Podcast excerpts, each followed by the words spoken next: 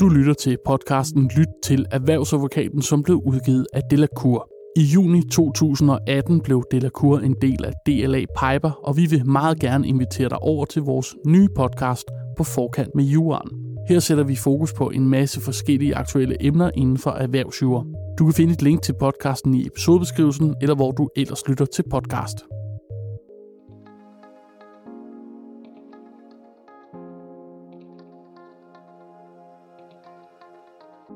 Den 1. juli 2017 trådte en ny markedsføringslov i kraft. Men hvad betyder det? Hvornår må man for eksempel sende e-mails ud med markedsføring, og hvordan er reglerne for markedsføring på de sociale medier? Få svarene her i Lyt til Erhvervsadvokaten, en podcast fra Delacour. I dette afsnit kigger vi lidt nærmere på et par af reglerne for, hvad I som virksomhed i markedsføringsnavn må, og ikke mindst ikke må, og om hvilke ændringer den nye markedsføringslov har ført med sig.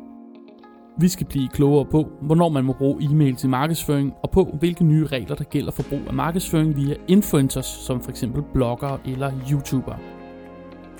Derfor skal jeg byde velkommen til Reza Amadian, der er advokatfuldmægtig i Delacour. Velkommen til. Tak skal du have.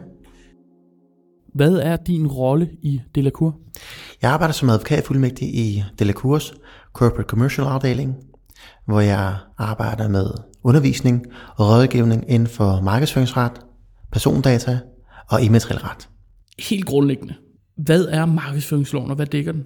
Markedsføringsloven er et sæt regler, der handler om, hvordan og hvorledes erhvervsdrivende skal opføre sig, når de promoverer deres virksomhed eller deres produkter. I uh, juli 2017 så trådte den her nye markedsføringslov i kraft. Hvilke væsentlige ændringer uh, har det betydet? Den uh, tidligere markedsføringslov var fra 2005, og siden da er der jo sket en rimelig stor teknologisk udvikling. Der er kommet nye platforme, sådan noget som Facebook, Instagram, Snapchat. Der er kommet nye former for meddelelser, sådan noget som e-mail, feeds og øh, pushbeskeder. Så der havde behov for en øh, lovgivning, der i høj grad var teknologineutral. Og samtidig var det også meningen, at den her nye markedsføringslov i højere grad skulle være i overensstemmelse med EU-lovgivningen. Det har så betydet, at vi har fået en række nye bestemmelser eller nye formuleringer, der i højere grad ligner det, der man finder i EU-lovgivning. Fordelen er, at vi i større omfang overholder EU-lovgivningen. Ulempen er, at de her regler kan være svære at læse og forstå for den almene dansker. På hvilke områder kan vi se, der er sket en forandring? Den nye lov medfører ikke væsentlige ændringer i retstilstanden som sådan. Der er en række ændringer, der er mere af formel karakter, der er indsat en definitionsbestemmelse i loven, og så er der sket en mere tematisk opbygning af selve loven i forskellige kapitler og i forskellige dele. Så loven skulle være lidt nemmere at gå til. Der er sket en skærpelse af reglerne for skjult reklame. Bestemmelser omkring garanti er blevet lempet, hvor det ikke længere er forbudt at bruge betegnelsen garanti, når det er, at man ikke giver, giver en bedre retstilstand end det, der følger af købeloven eksempelvis. I forhold til den her store ændring, som var ventet på spamområdet, er der desværre ikke sket det helt store. Det er mange af de samme regler og de samme undtagelser, der gælder i dag, som der gjorde før 1. juli 2017. Du nævnte lige det her spamforbud. Det kan jo være en af de ting, som er rigtig svært for virksomheder at vide, hvad er det, man må, og hvad er det, man ikke må, når man snakker om at udsende elektronisk post, altså e-mails, nyhedsbrev osv. Hvornår må man bruge e-mail i sin markedsføring? Den nye markedsføringslov viderefører i vidt omfang det gamle spamforbud.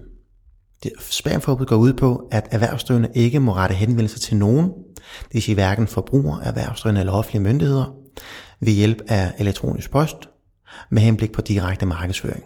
Vi kender jo alle sammen det her med, når man har været inde i en webshop, eller man har handlet på den ene eller anden måde med en virksomhed, så får man lige pludselig nogle tilbudsmail eller nogle nyhedsbrev, som man egentlig ikke synes, man har meldt sig til. Er det ulovligt? Der er en række undtagelser til, øh, til loven og til spamforbuddet. Eksempelvis, hvis der man i forbindelse med salg af en vare har fået kundens e-mailadresse, så har man mulighed for at markedsføre egne tilsvarende varer over for kunden, uden at indhente et forudgående samtykke. Det er dog en betingelse, at kunden til enhver tid let og gebyrfrit kan frabede sig fremtidige e-mails og nyhedsbreve og reklamer. Hvilke regler gælder der for nyhedsbrev? Hvem må man sende nyhedsbrev til? Altså elektroniske nyhedsbrev her forstået. Nyhedsbrev er også det, der typisk bliver omfattet som spam, og det er fordi at nyhedsbrevet i et eller andet omfang enten indeholder tilbud, markedsføring eller en branding af virksomheden. Er der tale om rene servicemeddelelser, eksempelvis at vi har ændret vilkårene for vores abonnement, vi har ændret prisen osv., hvor der ikke er tale om en branding eller markedsføring som sådan, så vil det være undtaget af reglerne om spamforbud. Bliver der skilnet mellem, om man sender en enkelt mail til en navngiven person, eller om man øh, sender masseudsendelser af tilbud og andre ting for eksempel? Det har ikke betydning, hvor mange mails man sender ud. Ikke i forhold til, om der er taler om en overtrædelse af reglerne. Antallet af mails, der sendes ud, har betydning i forhold til størrelsen af den bøde og sanktion, man eventuelt kan modtage. Som det er i dag, så kan man få en bøde på op til 10.000 kroner for op til 100 mails. Og det vil sige, sender man 1, 10 eller 15 mails ud, så får man en bøde på 10.000 kroner. Sætter man mails derudover, så er det 100 kroner per overtrædelse, altså 100 kroner per mails ud over de første 100. Så lad os sige, at jeg øh, for eksempel havde en virksomhed, der udbød en service til advokater, og jeg valgte at sende dig en personlig mail, hvor at jeg forklarer om det her tilbud, spørger om du for eksempel kunne være interesseret i at holde et møde, så vil det faktisk være ulovligt. Så vil det rent faktisk være ulovligt. Det du i stedet kan gøre, det er at tage telefonen og give mig et kald, og bede om samtykke til, at du kan sende noget til mig elektronisk. Okay, så man skal have et, et, et mundtligt samtykke til, at man må sende mail for eksempel? Det er muligt. Der er ikke skriftlighedskrav til samtykke. Man skal lige være opmærksom på, at man ikke må kontakte forbruger telefonisk som udgangspunkt. Så andre erhvervsdrivende må man gerne kontakte telefonisk, og i denne forbindelse bede om samtykke til at kunne sende elektronisk markedsføringsmateriale. Okay, så man må ikke sende mails til hverken forbrugere eller andre erhvervsdrivende. Du må ikke kontakte forbrugere personligt. Hvis du nu gerne vil have fat i forbrugerne, hvordan kan du så gøre det? Hvordan kan du så kontakte dem? Forbrugere kan du kontakte i visse tilfælde også telefonisk. Hvis der er tale om salg af abonnementer, forsikringer og lignende, så må man gerne kontakte forbrugere telefonisk eller personligt. I andre tilfælde, så må man enten indhente et samtykke i forbindelse med salg af varer eller på anden vis, bede kunden om at tilmelde sig en nyhedsbrev, eller så må man sende adresseret brev til kunden. Ja, det var faktisk min næste spørgsmål. Hvordan er de her regler i forhold til almindelig post, altså gammeldags post med porto og konvolutter osv.? Spamforbud gælder kun elektronisk post. Men elektronisk post er også bredt defineret, så det er altså ikke kun e-mails, men det er også sms'er, mms'er og lignende. Hvad hvis jeg øh, for eksempel øh, gerne vil øh, henvende mig til dig øh, omkring at skulle sælge et produkt, og øh, finder din øh, profil på LinkedIn eller på Facebook? Må jeg sende dig en e-mail eller en øh, messengerbesked? En mail og lignende er også omfattet af begrebet elektronisk post. I det omfang, at den besked, der sendes, læres og venter på, at jeg som person eller virksomhed går ind og henter og læser meddelelsen, så vil der være tale om elektronisk post, omfattet spamforbuddet.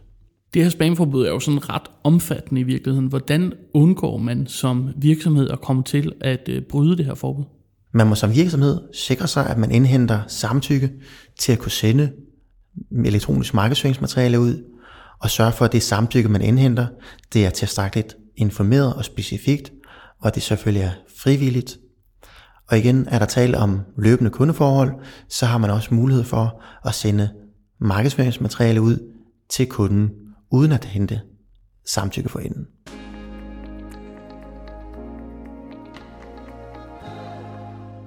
Hvis vi prøver at gå lidt videre til øh, det næste punkt, nemlig det her markedsføring på sociale medier ved hjælp af influencers, som man også kalder det, altså influencer marketing.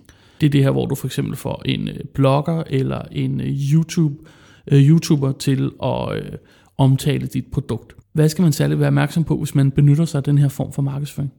Det er et uh, grundlæggende princip i markedsføringsloven, at reklamer og markedsføring skal fremstå, således at de kan identificeres som reklamer af modtageren. Bruger man bloggere, influencers, YouTubers og lignende, så er det vigtigt, at de personer på en eller anden måde indikerer, at der er tale om reklame. De har typisk et stort antal følgere, og de kan promovere varer for overfor en stor målgruppe.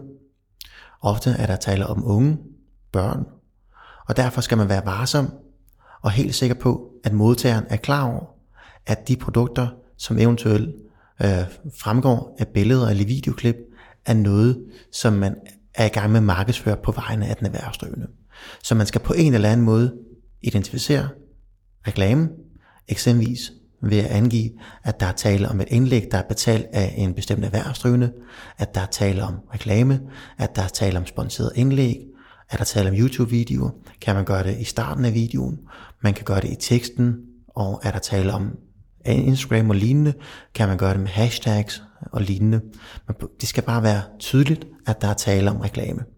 Du øh, nævnte selv, at denne her, øh, det her område er et af de steder, hvor den nye markedsføringslov er blevet skærpet i forhold til den gamle, og det er vel også noget med den teknologiske udvikling, kan jeg forestille mig, der var lidt færre af den her type aftaler i, i 2005.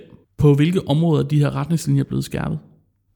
Efter den gamle markedsføringslov, der var det et krav eller en betingelse for, at det bliver betragtet som skjult reklame, at der var indgået en aftale mellem den erhvervsdrivende og bloggeren.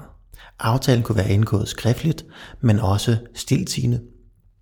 Og der skulle generelt ikke meget til, før man betragtede det som værende reklame. Med de nye regler er der sket en skærpelse, så der udelukkende skal være en kommersiel interesse hos den erhvervsdrivende. Altså den erhvervsdrivende, der sender varer og produkter ud til en blogger, skal have en kommersiel interesse, og det kan i sig selv være tilstrækkeligt til at være omfattet af forbuddet mod skjult reklame. Hvorvidt en YouTuber eller en blogger tydeligt nok gør opmærksom på, at øh, der her er tale om et sponsoreret produkt, det kan vel være svært at vurdere. Hvordan er retningslinjerne for det? Forbrugermandsmanden har tidligere udarbejdet et sæt retningslinjer for lige præcis skjult reklame, brug af blogger og lignende. De retningslinjer er ikke endnu blevet opdateret efter den nye markedsføringsloven er trådt i kraft. Vi forventer, at der kommer til at ske nogle ændringer i forhold til øh, skjult reklame og i forhold til brug af blogger og lignende. Hvordan skal jeg vurdere, hvis nu jeg havde en butik, der solgte kasketter, og jeg godt kunne tænke mig, at en øh, række kendte danske blogger for eksempel øh, skrev om min kasket, eller tog nogle billeder til Instagram. Hvordan skal jeg så kunne håndtere og sikre mig, at jeg lever op til den her nye markedsføringslov? Som erhvervsdrivende har man jo selvstændigt ansvar for, at markedsføringsloven overholdes. Og det kunne man eventuelt videreformidle til bloggeren en aftale med nogle retningslinjer for, hvordan og hvorledes bloggeren skal markedsføre de produkter. I øh, mange tilfælde, så vil det vel være en vurderingssag, om det er tydeligt nok, at der her er tale om et sponsoreret produkt. Hvordan vurderer man det? Forbrugermandsmandens retningslinjer efter den gamle markedsføringslov indeholder forskellige formuleringer, man kan anvende for at tydeliggøre, at der er tale om reklame. Udtryk sådan, øh, som sponsoreret af, betalt af, øh, reklame osv. kan være tilstrækkeligt til at identificere, at der er tale om reklame. Man skal være opmærksom på, at der er tale om børn og unge. Skal det være ekstra tydeligt, at der er tale om reklame og markedsføring af produkter. Hvordan det? Man kan ikke bruge ord som sponsoreret eller lignende over for unge. I stedet skal man bruge reklame, eller dette indlæg er betalt af, for at være sikker på, at modtageren, som et barn eller unge, kan forstå, at der er tale om reklame. Er der ikke en indbygget problematik i, at både bloggeren og virksomheden, der ønsker at lave den her reklame, jo i virkeligheden begge har en interesse i, at det fremgår så lidt tydeligt som muligt, at der er tale om sponsoreret indhold. Lige præcis. Begge parter har typisk en interesse i, at det ikke er så tydeligt, at der er tale om reklame.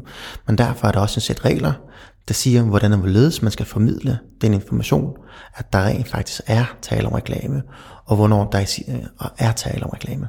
Hvad er konsekvensen i det her tilfælde, hvis man, hvis man bryder markedsføringsloven? Overtrædelse af markedsføringsloven er typisk sanktioneret med bøder. Og i de her tilfælde, hvor der både er en erhvervsdrivende og en blogger, kan det risikere begge og i falde ansvar, eventuelt solidarisk. Og det er også derfor vigtigt, at der i den aftale, der indgås mellem bloggeren og erhvervsdrivende, er taget klart stilling til, hvem der hæfter for overtrædelse af markedsføringsloven, eksempelvis i det tilfælde, hvor bloggeren ikke følger den erhvervsdrivendes retningslinjer for angivelse af reklame. Men du nævnte jo selv, at i den nye markedsføringslov er det ikke længere et krav, at der ligger en eksplicit aftale. Hvis der ikke ligger sådan en eksplicit aftale, er det så bloggerne eller er det virksomheden, som øh, står med problemet? Hvis der ikke er indgået en aftale mellem parterne, så vil den erhvervsdrivende som udgangspunkt være den, der er ultimativt ansvarlig for overtrædelsen. Men bloggeren vil også kunne ifalde et ansvar. Så der vil formentlig være tale om solidarisk hæftelse for parterne.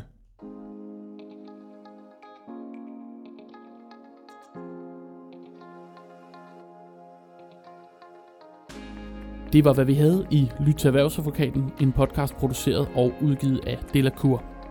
Vi podcaster om juridiske problemstillinger i virksomheder, og du kan finde podcasten i din foretrukne podcast-app eller på delacour.dk. Tak fordi du lyttede med.